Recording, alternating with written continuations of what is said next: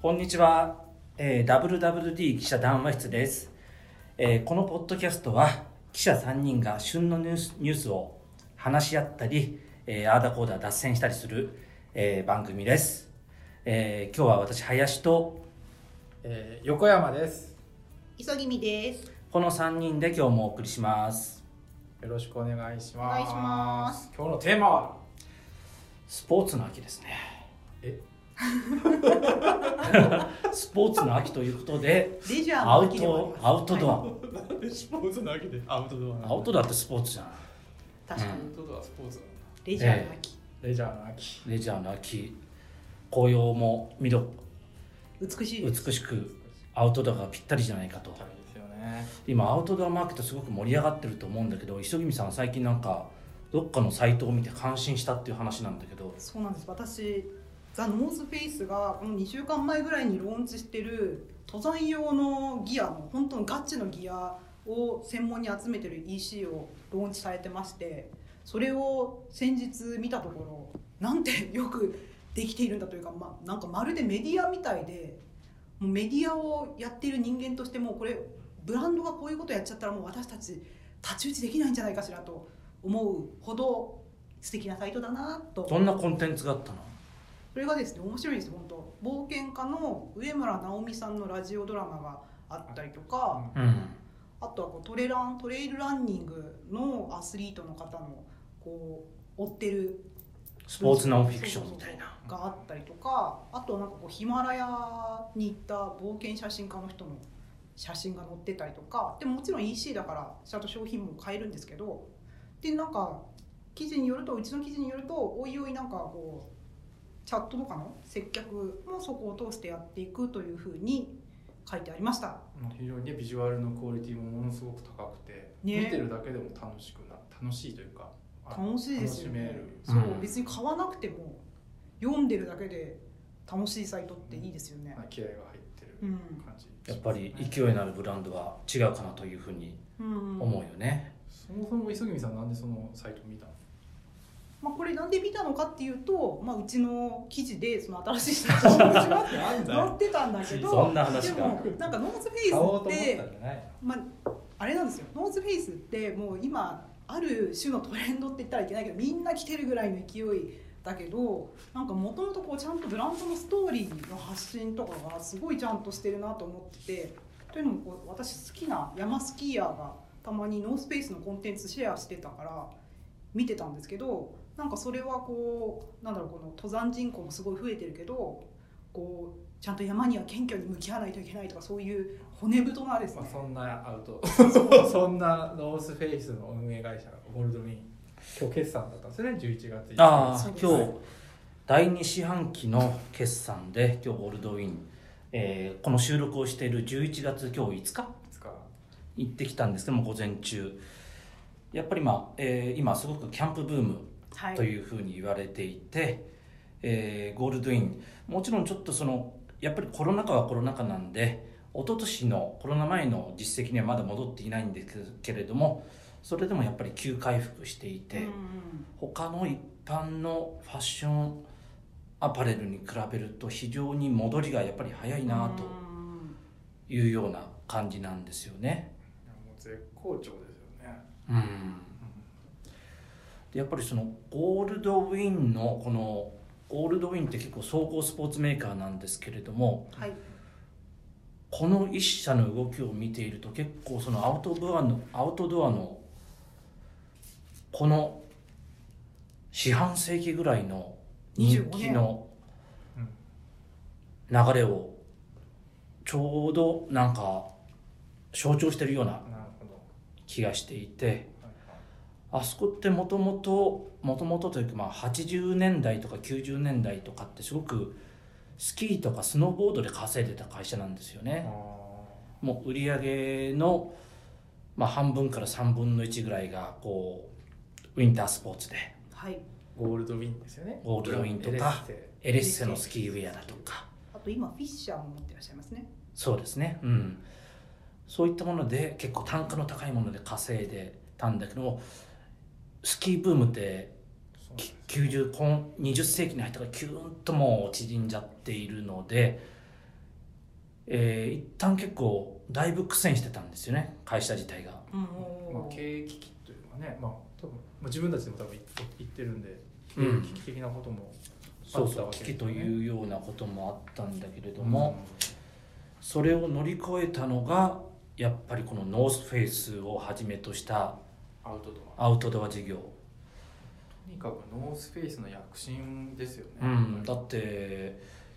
2000年ぐらいだとおそらく売上高の4分の1ぐらいしかアウトドアってなかったんだけどもうん現時点だと限りなく8割に近いぐらいがもうアウトドアでほぼアウトドアなわけです年ね。間の売上高どのくらいなんでしょ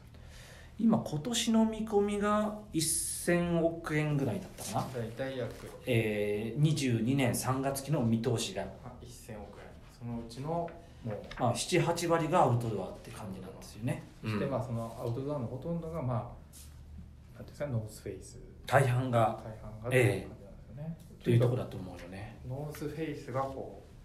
ゴールドウィンという会社を屋台骨に今はなっているというこれまあ一社が象徴してるみたいなんだけどもやっぱり僕なんか割と長い間その業界、まあ、四半世紀まではいかないけど スポーツアパレルスポーツアパレル見てきてるんでかなりねやっぱりそのマーケットの中でもアウトドアって拡大してるんですようんちょっとこれいつものように具体的な数字は出てこないんだけれども、えー90年代ぐらいまでってすごく今ほどアウトドアの大きな専門店ってあんまりなかったんだよね。その確かにアルペンぐらいしか私の地元にはなかった気がします。アルペンも当時は本当にもうスうキウィンタースキーだよねアルペンってどっちかーっていう CM ともスキーやっていたし、そうまあ、ゴルフ5とかコンビさんとこですよねやってるし、えーだけれども、まあ、今も結構そっちが主力だったりはするんだけれども確結かに構そのアウトドア最近アウトドアーズっていう郊外で大きなお店をうんうん作り始めていて非常にこれが好調だったりへえ石井スポーツもすごくああそうですね、うんいろんなとこに出てるよねそうですね大型店がすごくこの十数年だと思うんだよねまあ、確かにおそらく山登りの人たちのための専門店っていうのももちろんあったと思うんですよね山線って昔言ってたん山です線ね登山専門店山線そういうのはあったけどまあでもそんなに一般的じゃなかったですよね神田だったんです僕神田ちょまっあ、とスキーウェアも簡単だし自分語りしちゃうけど高校の時登山部だったんですよまあいいですよそれはまたあのこの後だから神田ぐらい神田に主に集まってい集まっててるそれを買いに行ってたみたいな感じでそれが今では今ではもうどこ行ってもアウトドアの売り場ってショッピングモールに行っても普通にあるそうですね大型のショッピンしグモールに行ったら絶対ありますもんねあと今原宿の明治通りってそれこそアウトドアショップアウトドアストアアウトドアの旗艦店だらけだよね、うんあの明治通りキャットスそトうリー裏ト、原そうそうア裏ウトドアキャンプテントまあ、ノースフェイスもあるしコロンビアもあるしアークテリックススとかもあアってクテリックスもあるしパタゴニアもあってパタゴニアもあるるよね昔から、えーあとなんだろあとサロモンとかもあったりしますよねうサロモンもあったっけうんうんあちょっと外れますけどうんだってこないだ渋谷パルコはいあそうそうそうだ渋谷横野さん行ったんだっけそうですよ渋谷パルコといえば私何月ぐらいあれいつだっけあれ夏ぐらい9月この秋の改装でできたんですよううんん、うん秋の会社でどうなったのアウトドアのコーナーができたんですよねあのなんだっけフロアの半分ぐらいフラの半分ぐらいがあのアウトドア、まあ、都市型アウトドアを歌って、まあ、小川テントさんであったりあのなんだっけあと何があったっけおしゃれなテン トを売り場とかねそう忘れちゃったおーでもなんかすごくあの行ってあ確かに渋谷パルコってなんかこのファッションの最先端を集めたようなリニューアルになってたんですけど確かにアウトドアってな足りてなかったななかったんであれができてあここでなんかキャンプ用品おしゃれなキャンプ用品買おうとかグッズでもおしゃれななんかウェア買おうとかそういうぴったりはまる感じはしましたね。去年だったかな今年だったかちょっと忘れちゃったけれども大阪の駅ビルのルクははいあーそうだねあそこも結構フロアの結構な面積をアウトドアに改装してうーうんん都心のど真ん中に駅上の梅田の一番いいところにあるだからすごくなんだろうもともとそこが何だったかというと、まあ、ファッションの売り場だったけれどうんだけれどもパルコまさにそうですねパルコもそうだ、うもん、フともとはね三ァッションの売り場からこうアウトドアになってるっていうのがスポーツの中の移り変わりだけじゃなくてま市場全体あですよ市ね場全体が結構アウトドアにまあそうですよ移ねってるとまあでももう当たり前当たり前だよね UGT ウェアなんていうんですかねもう定番のうん服ですよね、この間す数週間前にあのビジネスウェアのスーツの話したけれどもはいはいやっぱりコロナ禍、まあ、コロナ前から、えーやっぱりマーケットが縮小しちゃってきてると世の中のニーズと合わなくなってきてるって話だけどこれ対照的に結構この分野に結構アウトドアっいやて本当にそう、入ってきてるような気がするんだよなんねかだってビジネス版って今バックパック持ってないまあみんな知ってますみんなノースフェイスの結構リねュック背負ってますよねリュック背負ってたりあコートあるいはコートも今までなんだろうステンカラーのコートとか確かトレンチをトレンチを着てたような人たちがアウトドアブランドのうんマウンテンパーカーとかダウンとか着てますよ、ね、着てるし結構こういったところを気づか気がつけばみんな着ておるアウトドアウェアみんな着てるなとまあねビジネスウェアってすごくなんか保守本流のウェアじゃないですかウェアのカテゴリーで言ったらコンサバなねコンサバティブな、そういうところのウェアが変わってるっていうのがすごくこう象徴的ですよね、うん、うんもっと遡るとユニクロはいユニクロの躍進になったのって何ですか磯君さん感動パンツですねフリーズでしょ何言ってんだよ違本当うフリーズで私してょっきりごめんなさいスポーツの流れの話かなと思ってもうスポーツ、ううんんフリーズでしまあょフリースがあ ってでもちろん20年ぐらい前 えでも関東パスの話をさせてほしいなや感動パンツ感動ちょっと後 で感動パン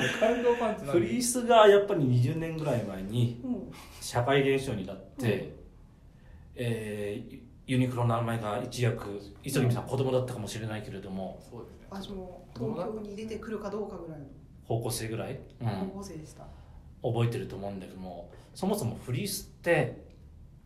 アウトドアブランドのもう1000倍特許だったわけだよねあの頃パタゴニアのがみんな欲しかったけど買えなかったそんうですそうそうよねそう大体あまたパタゴニアだったら2万とか、うんまあ、安いのでも1万円以上みたいなそういう世界だったところをユニクロが価格破壊で1900円のうんフリースでその後やっぱりアウトドアアイテムの代表格だったダウンうんまあなんかをこうまあ今の言葉で言えばなんか民主化みたいなうんなもなうんかでもそれこそ服って結局そのビジネスマンがアウトドアウェア着てるって話もそうですけどなんかそういうふうに機能的に作られたものであればどんな場面においても素晴らしいはずだっていう思うん想じゃないですか。うんですいません感動万世に戻るんですけどあれは結局アダム・スコットドラあのゴルファーのゴルファーのアダム・スコットがはい着ててそのプレイする時にいいものだったら普通のサラリーマンが着てたってすごいいいパフォーマンスができるはずだっていうその考え方ってすごいユニクロの全部に浸透してるなと思ってでそれこそユニクロってねそれこそ何ていうんですかフリースとかの話ながメインですけどもでも展示会見てるとやっぱりあらゆるところにそういう機能性が載ってるものがもはや全部その DNA が載ってるから。テーマをそうそうそうそう、うんだから分かりやすくアウトドアウェアだねっていう話じゃなくってもはやなるほどなるほどそのアウトドアっていうのが日常にもうそうそうそうそ溶うけ込んでくるしそ線引きもできないしっそうていうような話なんだよねだからアウトドアウェアじゃないものの方が駆逐されていってしまうアウトドアウェアじゃないっていうかそういう機能性が載ってないウェアの方が駆逐されていってしまうっうんていう時代感の中にあるなと思いますからそれはもともとそれをやってたブランドたちは強くて当然ですよね。うんまあ、ちょっとね大きい話になったんですけど、まあ、でもなんかでも僕ノースフェイスってあのなんていうの本当10年前ってなんとなくこうまあやってるけどまああのいいけどねみたいな感じだったと思うんですけど今なんかちょっとおしゃれなイメージがすごいあるじゃないですかノースフェイス。うんうんで多分やっぱブランドのコラボっていうのが多分ある時期から始まったと思うんですよ。うんいいブランドとのコうラボんねなんかああ純也とか純也もそうだしバレンシアなんかとか堺そ堺うあと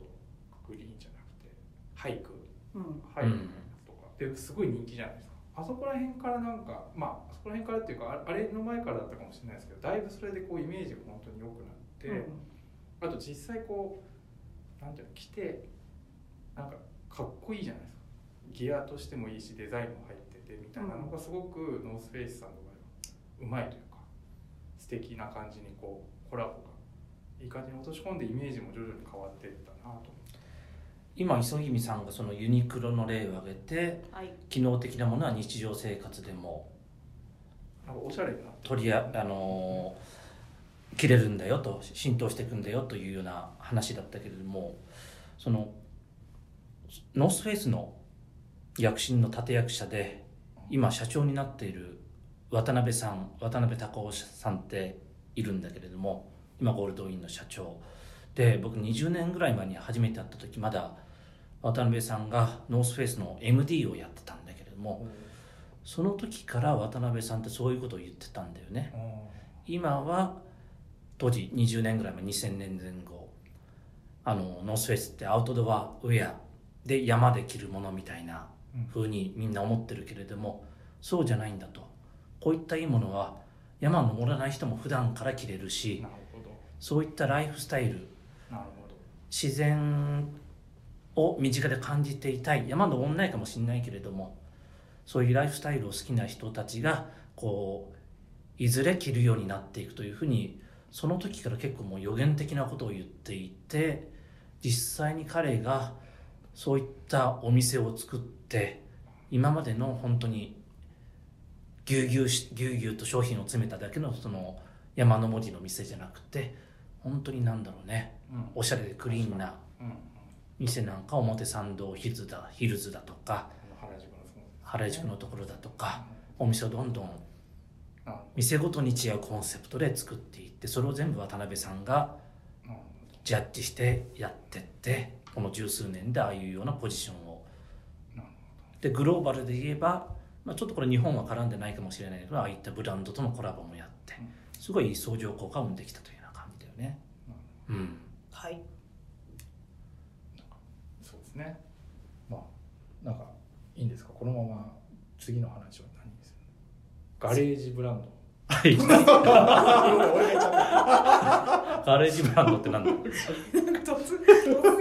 まあ、ただなんだろう今ずっとそのアウトドア好調だねっていう話をしてきたけれども、うんとはいえっていう話も最近多いよねっていうあ実例として例えば、ああエディ・バウアーがそうね、撤退が日本撤退決めちゃったよね、ちょっとまああれはアウトドアブランド昔はあの誰でもアウトドアブランドというふうに呼んでたんだけども今本当になんだろうもうカジュアルと、そうえーカジュアルウェアがちょっとなんだろうヘリテージなカジュアルウェア、うんアウトドア発祥のみたいな、そうですね、カジュアルウェアの感じでしたね。感じだったんだけどまあもともとアメリカのああいうなんだろうえーどこだったっけシアトルだったっけシアトルとかああいったところのもう自然にあふれた生活をライフスタイルを体現したようなブランドで自然にアウトドアっぽくうん、うんそうなるとなっていくってところがあったんだけれどもそうか、そうか。まあやっぱり、えなるー同じアウトドアでもちょっと、まあ、MD の、何でもいいわけじゃないんですね。うん、方向性時代感とかが違っていて。そうか、エディ・バウアーも山から出てきて、こう都市にあの来たんだけど、あのおしゃれな方向じゃなくて、おしゃれまあ今の時代感にあった、普通のカジュアルウェアになっちゃったそんうですそねう。そうそう、うん、チノパン履いちゃったんですね。まあチノパンでもチチ チノノパパンンでもとチいいェックシャツんにだけどな割とまあ年配の人がうん選ぶような服になってそきれたじゃなあとダいメうなんですよってことですねまあダメかどうかは知らないけれども それでも撤退してるわけだから。え撤退したわけだもんね撤退しうんまあそうだねうんまさあ、すそうがにいう事例もあったりするから一概にアウトドアみんないいでしょっていう話じゃないよねっていう話なのとうんなんかあと個人的に気になってるのが最近すごい小規模なそういうアウトドアギア的なブランドってすっごいいっぱいあるんだなと思ってえーどんなのあるなんか例えば本当に何だろうこの山行く人たちが着てるものとかで大和道っていうブランドをご存知ですかあ知らない知らないですよね私本当に山行く友達に私ファッションのメディアに勤めてるって言ったら「大和道いいよね」みたいなこと言われて「いや私全然知らない何それ」とか言ったら「えファッションメディアなのにやばくない?」みたいな風に言われたんですけど、うんでそういうそれその子からガレージブランドっておし言い言い方を教えてもらったんですけどそれ本当アウトドア関連ギア関連のブランドが今小さい規模だけどいくつも生まれててへえギアってどんなもの本当に登山用のある意味やっけみたいなやつうんとかあとスキーの山スキーのウェアとかにも結構いろいろあったりしへてえそうでだからなんかパイアウトドアウェアの市場自体が広がっていて同時にそういうふうにブランドもポンポン生まれてて本当にいっぱいいるんですよ。うんなんかまるでなんかファッションの取材してるとなんかブランドがいくつも出てきますなんか最近聞いたことないけど、うんなんかああいう原宿にマンションメーカーがあった時代みたいな勢いでいっぱいあってデザイナーさんたちも昔はなんか普通にそういうデザイナーブランドだった人たちがそういうアウトドア関連のものを出してそれこそパルコにアレキサンダー・リー・チャンさんのちょっとアウトドア関連のとかあったりしましたよね。はいはいでもなんかそういうブランドが生まれていたりとかはいうんあとバロックジャパンのエンフォルドの姉妹ブランドのナゴンスタンスっていうのが、うんうん上田瑞希さんのそうそうそうこの秋冬からキャンキャンプに行くための服みたいな感じにへえだいぶリニューアルそうなんですよだいぶリニューアルしてますそえそれまでどういうコンセプトだったのうまあでもそのオンのエンフォルドに対してウィークなんていうんですかその週末の服っていう感じではあったんだけれども週末の中でもキャンプっていうキャンプにも特化しそうそうそうてそう一気にアウトドアブランドまあみたい女性のライフスタイルの中にそれだけそう浸透してるんですよね浸透してると、そううな、んキャンえ上田さんもキャンパーなんでしたあすごいキャンパーでキャンパーが本当多いですよねそうでおっしゃってたのがそういうキャンプ場行くと大体おしゃれなキャンパーっていうのはみんなテントはスノピでスノピークであ出たスノーピーク、出たえで着てるウェアはノースフェイスなんだけども、うんそこに対してもっと選択肢があっていいはずでしょっていう言い方をされていてえうんで、まあ、その選択肢としてそのエンフォルドもあエンフォルドじゃないやナゴンスタンスもだしそのガレージブランドたちもどんどんなるほど生まれてくるなとそれはそうだよねマーケットがどんどん広くなってそうそうそうそう裾野が広がってると、うんいろんなブランドも生まれてるわけですそようねなんかこう人が集まる市場には必ず新しいものが生まれるんだなというのをすごいかうん活気活気を活気があるってことですそよね